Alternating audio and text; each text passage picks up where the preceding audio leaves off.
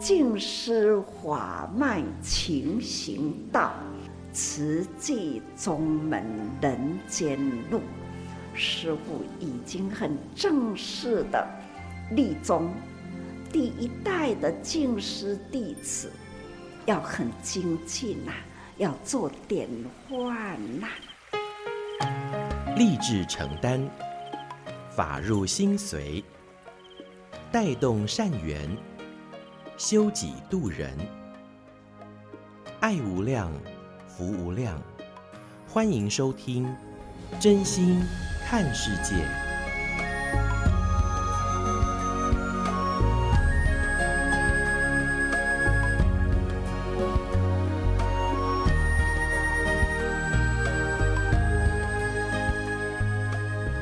爱无量，福无量，欢迎您收听《真心看世界》。大家好，我是美兰，法号慈明。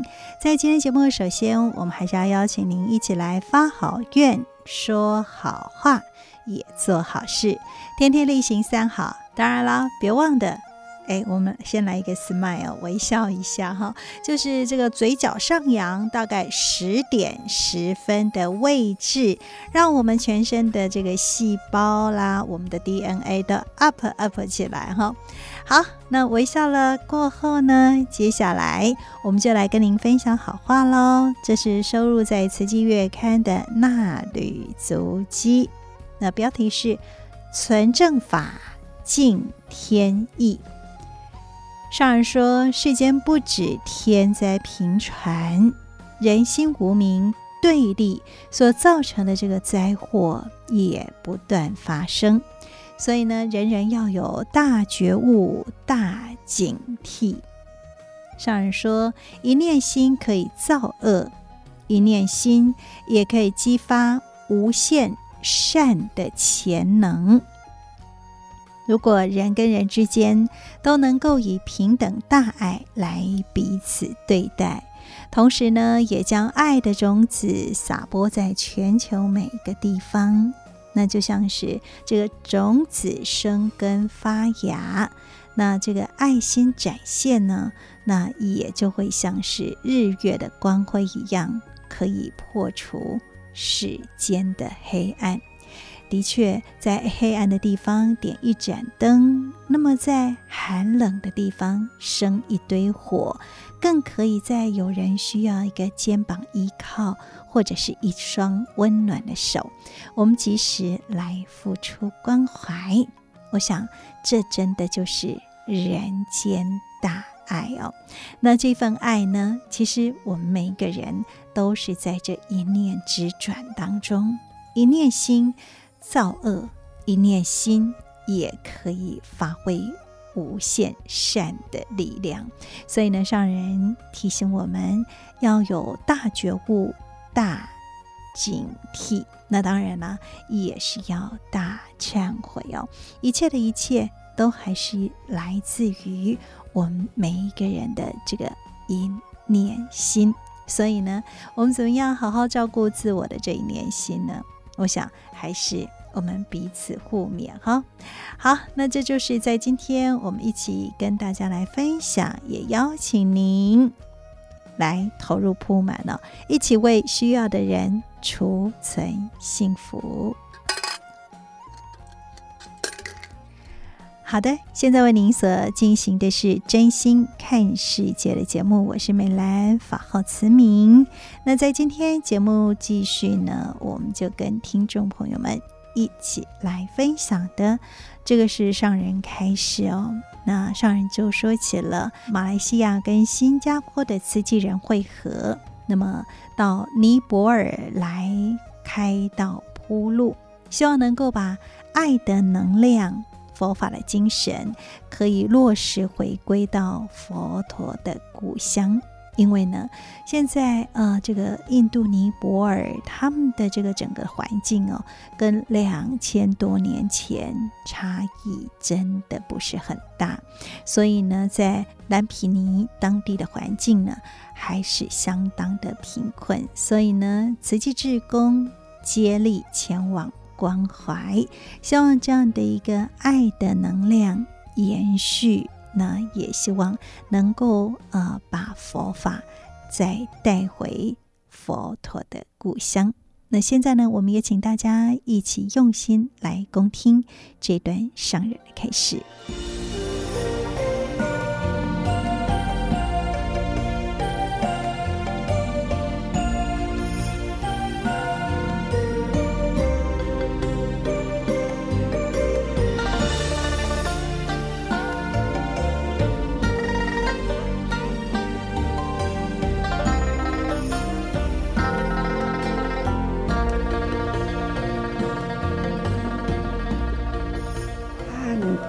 尼泊尔，还有马来西亚、新加坡，慈济人呐、会合在那里，也视讯回来，让我看见啊，慈济菩萨要在这里呢，开始。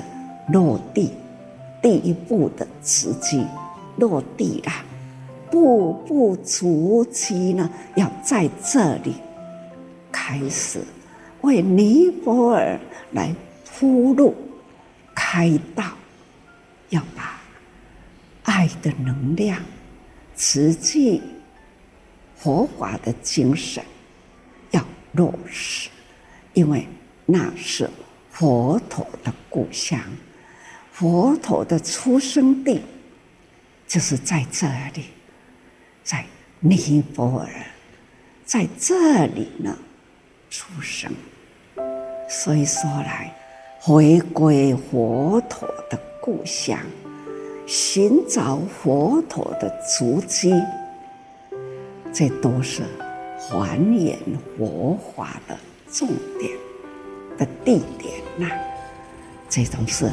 一步一脚印走过来，佛陀的故乡呢，到底现在是怎么样的生态呢？实在是感叹很多，看这样的贫穷啊，难怪啦。两千多年前的悉达多太子，他看见人间苦难，所以他舍掉了王位，总是呢要为人间精神的、精神的智慧如何开启起来。无限量的心灵的富有，开启智慧之门，所以他离开那个红霞，总是呢到达这个地方啊，修行苦行灵，还要呢这。成道的地方，阅读明心，还有说法的灵鹫山，这就是佛陀的他的足迹走过。这几天，马来西亚、新加坡的菩萨在南皮里这里，还有呢。开始要去接班的十几位的菩萨，也一一在线上告假，报告他们要去接班呐。所以大家来会同，很感恩、感动的，就是。爱的能量啊，无所求，而且也有了企业家，因为究竟是师傅一句话讲啊，放下才能提起，他就下定决心他爱师傅放心啦，请师傅放心。尼泊尔呢，回馈佛陀的故乡，要来接力的大有人在，整个家庭支持，夫妻同行啊，同心协力，所以呢。我真安心哈，这就是爱的接力啦，很感恩呐，马来西亚，感恩新加坡哈，这一群菩萨，很很贴心，总是师傅要做什么，轻轻一说，他们呢都是。重重的听进去，而且呢，师傅想要走，他们就起步，身体力行。过去生中结来的缘呐、现在的科技，我从这里呼吁，声音呢，可以呢放出去，不同的国度里。接到了这样的线索，这样的声音，师父轻轻一讲，认真的、重重的挑起来，慈济人说不尽的感恩。现在帮助师父走在尼泊尔的土地上，帮助我去。回馈佛陀的故乡，我真的很感恩，有时候很感动。我走不到，他们帮我走到了，走到这个地方，就是佛陀出生的地方，佛陀苦修的地方，等等啊。在这一片土地，他们还是那样穷，他们还是那样的缺乏，期待慈济人都是佛教徒。我们的慧命是从这里起步，所以期待我们人人。用心，现在大家有福在慈济世界，我们更要用感恩心啊，感恩人人的自己，这样的生命投注在慈济里，成就了人世间有利益人间的事业。不管是慈善，不管是医疗，不管是教育，人文，有了人文，我们才能呢。现在随着我说话，随着看见境界，还可以让我，让我们呐，天天只要你手一指，我们就可以看见全球的。世界，这都是四大事业该做的，所做已办呐，那毫无后悔啦。所以呢，要说的话很多，体力已经花尽了，时间也已过了，请大家呢要用心。造福人间，那用生命造福人间，无后悔，还要把握时间，不要让它浪费。所以这种事呢，成就福与慧，智慧的选择，慈济事业，这就是我们大家的智慧，智慧选择慈济。的事业，真的感恩是都你我一起成就。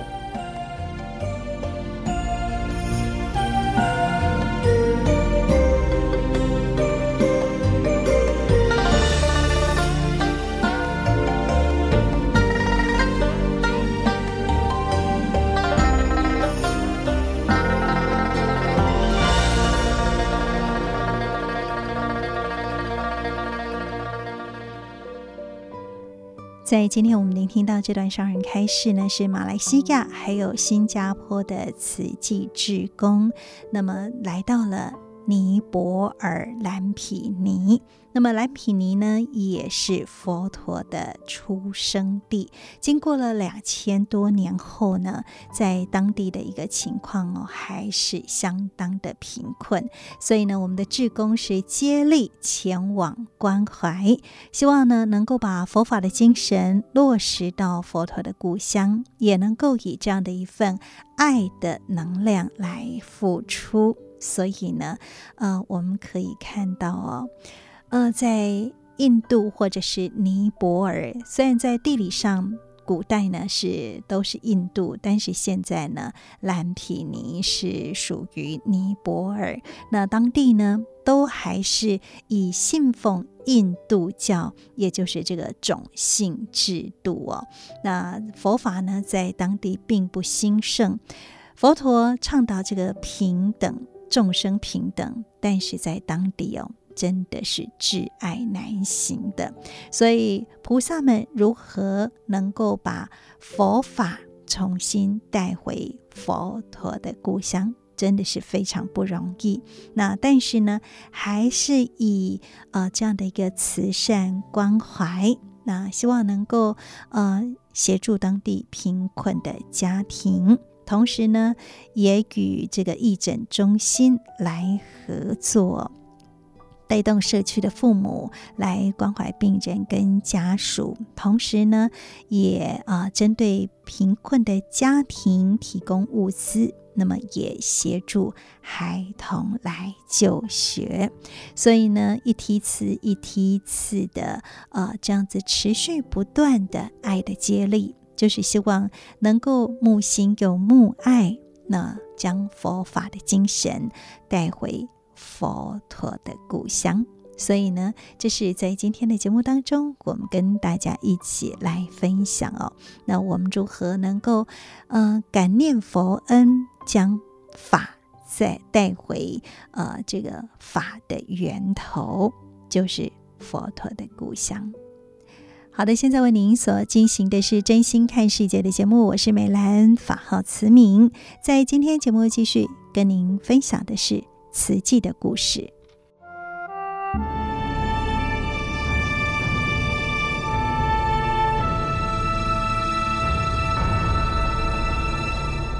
慈济的故事，信愿行的实践。系列二：善护。善护一部曲。克难慈善，一九六六年开始。人间研究室，细雨霏霏，冷风嗖嗖。台九线上花莲段，一辆中型巴士向南行驶。时逢周末，车上三十多人，不是去游览，是法师。带领委员以及热心的会员们，将进行为期两天、六十多家的照顾户复查。法师的惯例，每逢大节日，就会想尽办法让照顾户都能得到欢喜、快乐以及安慰。除了生活补助金，还送上应节的食品。而过年是最大的节日，更是要尽力为照顾户准备衣食用品。冬令时节，贫困的人除了身寒，又加上心寒，所以功德会成立以来，法师最看重的就是十二月份的冬令救济，要为他们准备吃的、穿的，以及开春的粮食。让孤老无依者感受到家的温馨，也让贫困家庭的孩子和一般人一样有新衣服可以穿。为此，冬令发放前的复查格外重要。除了依照各户的现况增减补助之外，还要拍全家福照片，以便于依照年龄、性别为他们量身定制新衣，并且准备合宜的日常生活用品。一九七零年十二月十二号，成立四年半的功德会，展开了第三次冬令发放前置作业。巴士由花莲往南行，到达第一站玉里已将近十一点。在佛教莲社礼佛之后，立即分组深入街巷，按照地址一一访视。每访视完一区上车之后，法师就听取各组的报告讨论，随即做出裁示，依照该户的生活现况，增减每个月的白米或者是生活补助金。各乡镇逐一访查之后，转到凤林，已经是下午一点多了。到达委员进人，也就是刘秀兰第十二号委员的娘家，匆匆的吃完便当，继续访视的行程。接下来不只是走远路，还必须跋山涉水，要到山心里，必须越过花莲溪。我们搭的巴士陷入河床，动弹不得，大家都下来推车。在玉里上车的委员静之，第五十二号委员陈静之，四十多年后回想起当天，仍然是历历在目。他说：“那次的经历，我永生难忘。”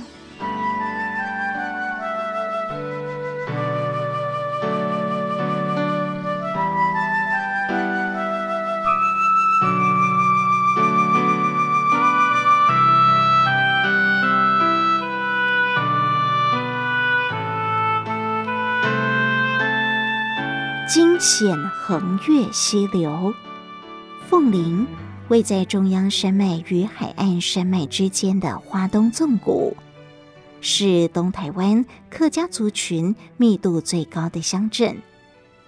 镇的东边越过花莲溪，依着海岸山脉有不少的小村庄。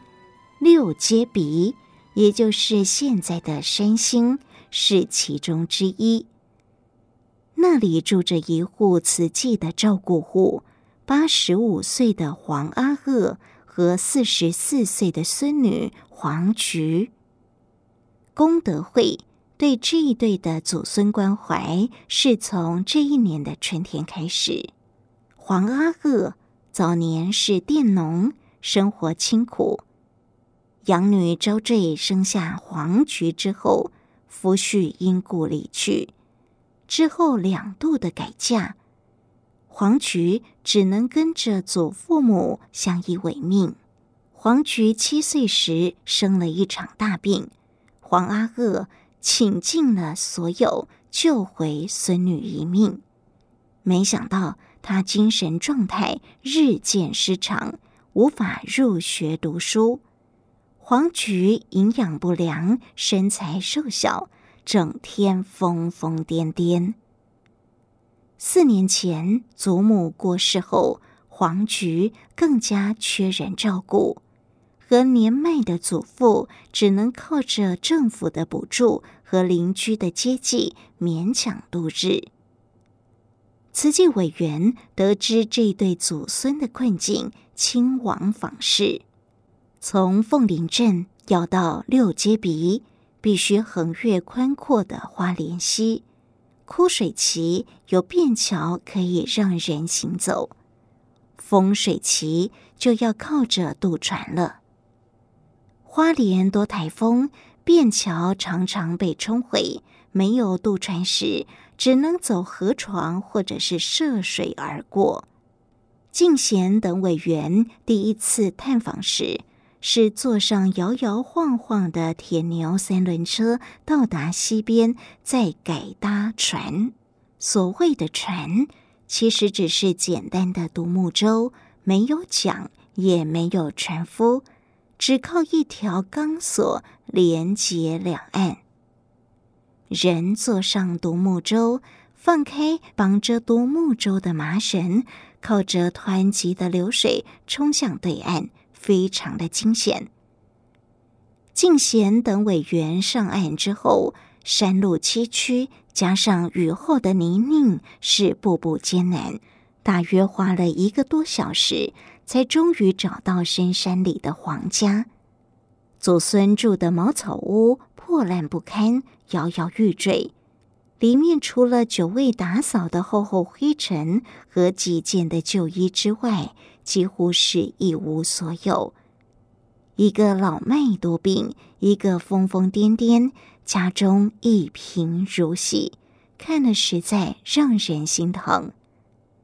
敬贤将访视结果报告法师之后，功德会从四月份起将他们列入长期的照顾户。每个月补助四百元。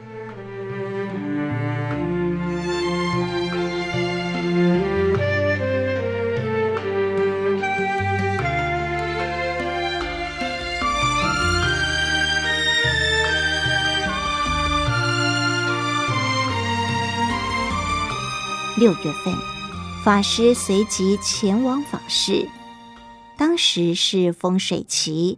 站在辽阔的花莲溪畔，溪水湍急，直奔大海。放眼望去，一片茫茫。法师瞬间感到晕眩。委员们担心法师有心脏病，能否承受得住搭小舟来横渡激流？师傅，您可以吗？想到对岸需要帮助的祖孙，法师。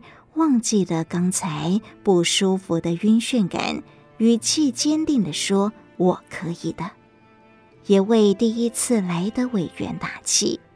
多年之后，法师回忆起这段惊险渡河的历程，悠然是历历在目。委员们护着我上船，那船不是用桨划的，而是系在连接两岸的绳索上。人坐上去，靠着水的冲力到对岸。小船在急流中摇摇晃晃，仿佛随时会翻覆。我感觉到心脏是剧烈的跳动。历经惊险涉溪以及山路跋涉，终于是来到了低矮的茅草屋。法师弯腰走进屋内。看到瘦到皮包骨的黄阿哥，心中是万分的不舍，起身在老人的耳边问：“阿公，您需要什么？功德会一定会尽力帮忙的。”满头白发、满面风霜的老人家缓缓的说着：“孙女病情发作时不受控制，会打人，而自己年纪大了。”实在无法再照顾她，能不能把她送去有人照顾的地方？一般八十多岁的老人家多半是晚辈奉养照顾者，然而眼前这位瘦弱的老人却还得照顾精神失常的孙女。老人不为自己打算，烦恼的是孙女的未来。此情此景让法师很不舍，怀着沉重的心情踏上回程，来到溪边，却发现唯一的独木舟被绑在对岸，必须等待对岸有人过来，才有独木舟可以坐着回去。眼看着太阳渐渐下山，天色是越来越暗。大家的心也越来越着急，好不容易，终于等到对岸有人工作结束，还有放学的小学生要渡河过来了。看到船慢慢靠近，众人才松了一口气。keep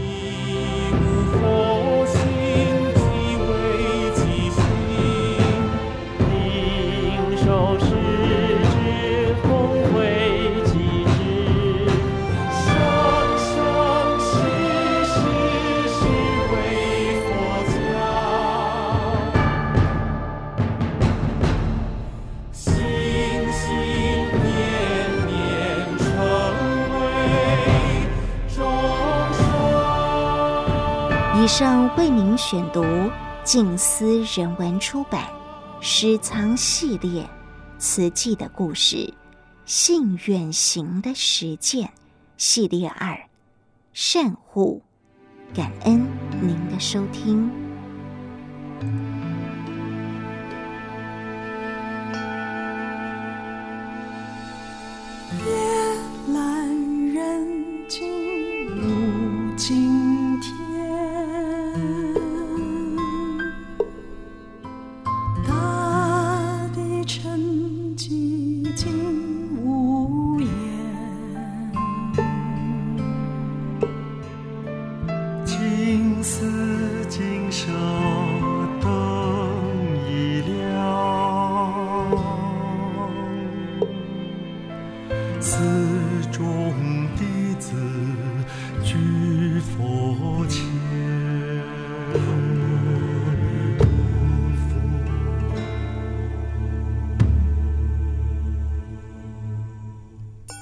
现在您所收听的是《真心看世界》的节目，我是美兰，法号慈明。在今天节目，邀请您继续来空中随师，我们来聆听的是衲履足迹的有声书。正言上人衲履足迹。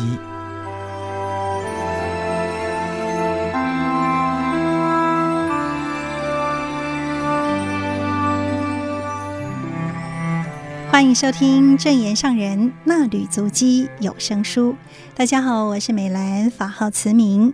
今天要攻读的是六百六十九期的《慈济月刊》，二零二二年六月十二号的衲履足迹。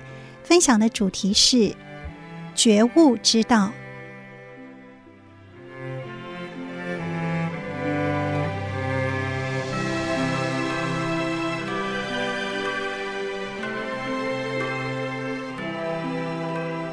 静思小语：佛法能救世，拯救人间苦难，也指引人心觉悟。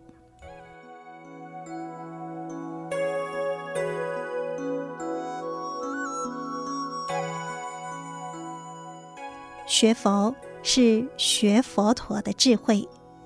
吕梅英师姐报告：台北市中正区潮州街静思堂启用前的准备。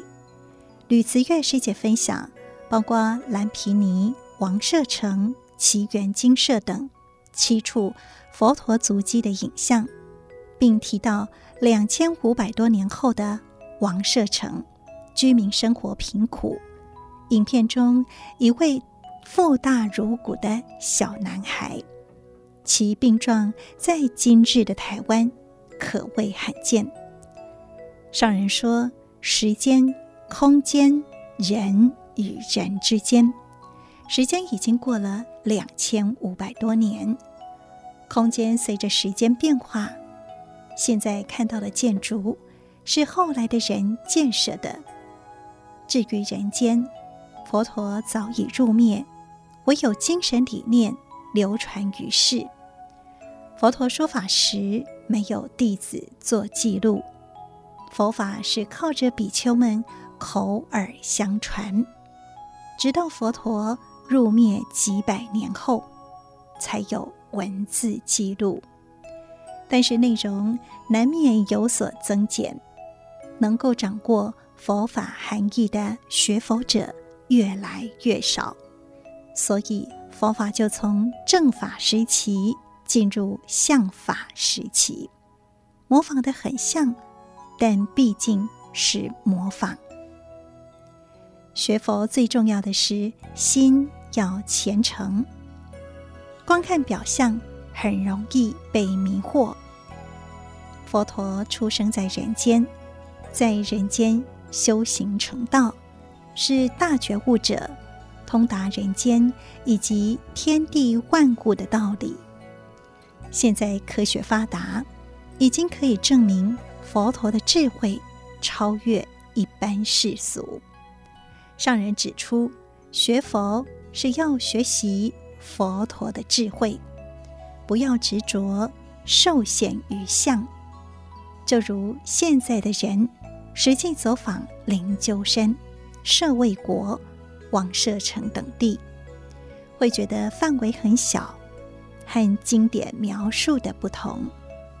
这是因为后来的人表达佛陀的尊重，描述佛陀说法时，动辄就有几千、几万的闻法众前来。现在用空拍机从空中拍摄这些地点，可以印证这些地方确实不大。上人赞许空拍机拍摄回来的影像很有价值，要将《法华经》法髓与这些景象相互结合。让观看者也有很深刻的感受。佛陀讲经说法，能够真的来听经的人实在不多。第一，当时人口不多；再者，交通不方便。若用灵鹫山说法台来解说，就很合理。不要用神通来解释。佛陀生活在人间。和你我一样是人，需要饮食才能维持身体机能，也会年老、衰弱、生病。觉者佛陀与我们凡夫的不同之处，在于佛已经觉悟，智慧圆满，思想方向都很正确。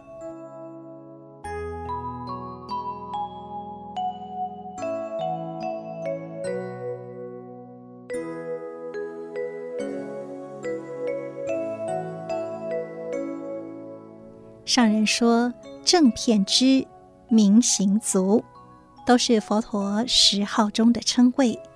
佛陀了知世间一切事物，知见很正确，所说的话都很有逻辑，样样都可以分析到很维细，所以称为正片之。佛陀的一切行动，皆是悲智双运，广利众生。”所以称为明行足。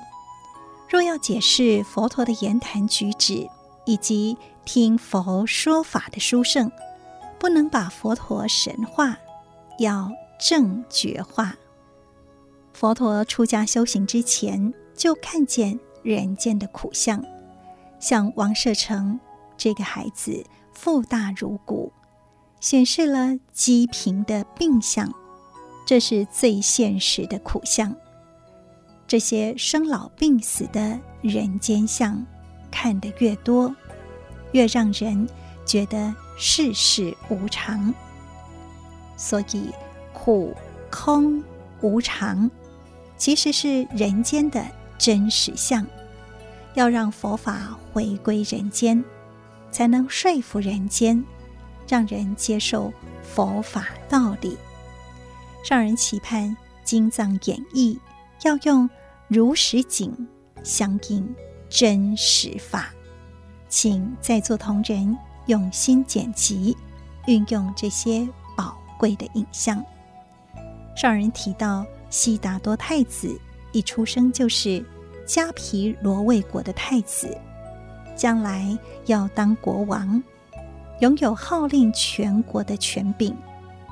然而，太子看见人间苦难，想拯救众生却不容易，故而毅然出家，要找出彻底解救众生之苦的方法。佛陀是因为苦人间之苦而出家，虽说将来当国王，一声令下就能救人，但是国家小。利益不大，在最底层的阶级，民众生活极为贫穷，即使倾全国的资源，都没有办法救拔。所以他选择的方法是转变人心。要转变人心，就要用方法，这叫做转法轮。上人说，转法轮不只是对别人。要先转自己的心，像是在做师兄师姐的生活，过得很自在，也会想要去上馆子享受美食。这个时候就要想到在印度的那个生病而有大肚子的男孩，提醒自己生活简约即可。大家要放宽眼界，看世界，看到种种人间相以后，回过头来教育自己，这就是真修行。上人也谈到，佛陀当时行化各地，无处不是道场，人间就是佛陀的道场。佛陀来人间的目的，就是要说法度众生。在台北市的大都会区，有潮州街这处的瓷器会所，已经是很难得，要很珍惜。常设的瓷器历史展览，要有人导览。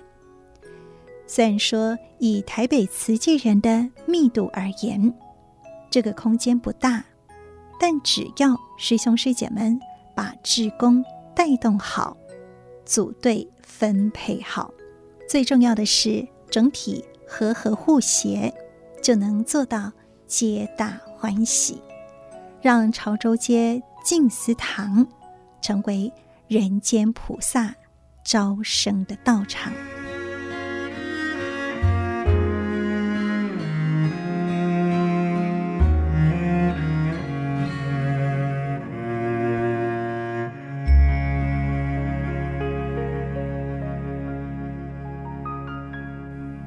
以上内容供读自《慈济月刊》二零二二年六月十二号的衲履足迹，感恩您的收听。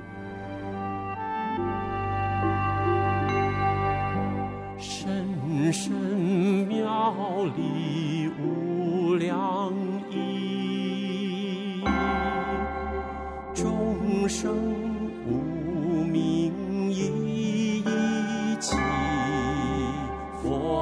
佛佛相传灯相续。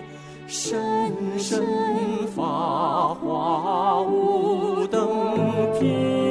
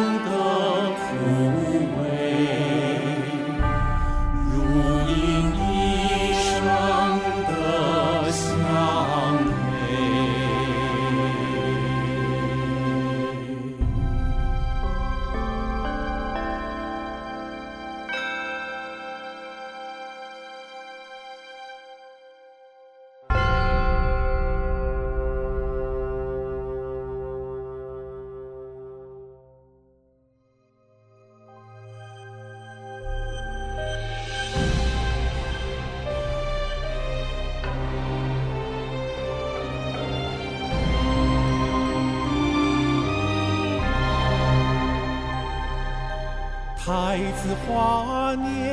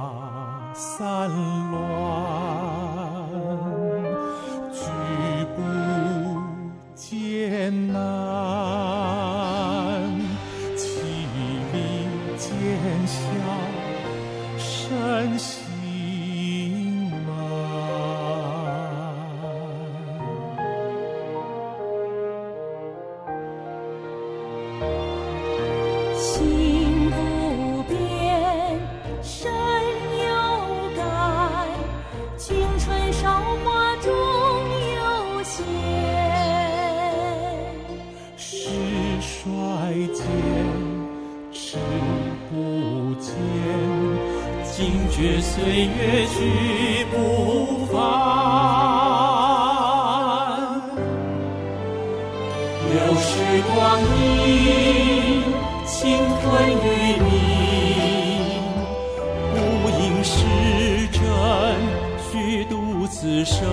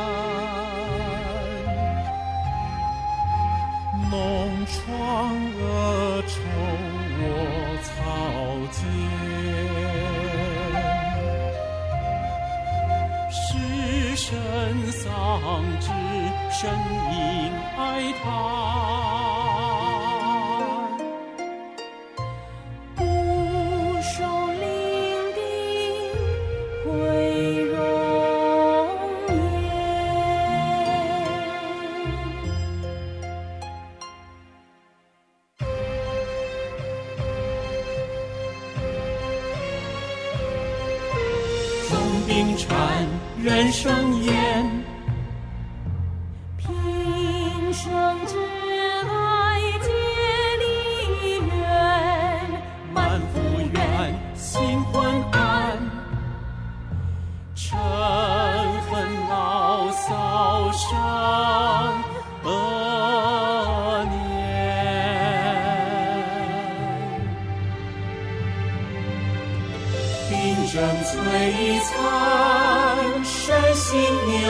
转，得到福报真实上演，患病的苦难，无常欢思的凶险。